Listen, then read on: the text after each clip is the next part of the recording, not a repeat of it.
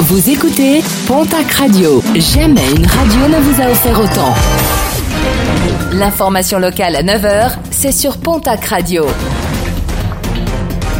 Bonjour Jean-Marc Courage Sénac.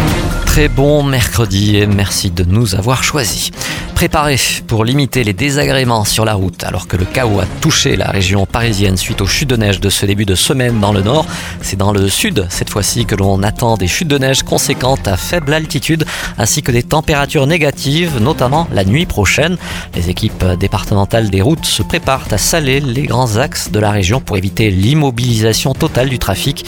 Il est euh, par ailleurs recommandé de limiter ses déplacements.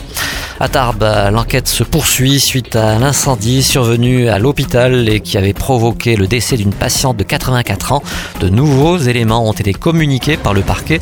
Un briquet a été retrouvé à proximité de là où se trouvait la victime, briquet qu'elle n'avait pas en sa possession. Une victime attachée à sa chaise et qui ne pouvait se libérer.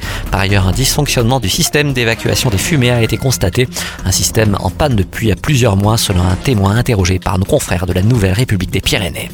Jour J avec euh, le lancement aujourd'hui des soldes d'hiver, des soldes qui doivent durer 4 semaines et qui s'achèveront donc le 6 février prochain. L'occasion de faire le plein de promotions au cours d'une période toutefois très réglementée. De nombreux contrôles et des vérifications seront effectués et cela afin de protéger les consommateurs. C'est du moins la promesse des autorités. Plusieurs campagnes de stérilisation des chats errants menées dans la région. Décision de plusieurs municipalités qui doivent faire face à cette recrudescence qui a également un impact sur la biodiversité. Des opérations de piégeage et de stérilisation vont donc être menées dans plusieurs communes, notamment à Aucun, dans les Hautes-Pyrénées.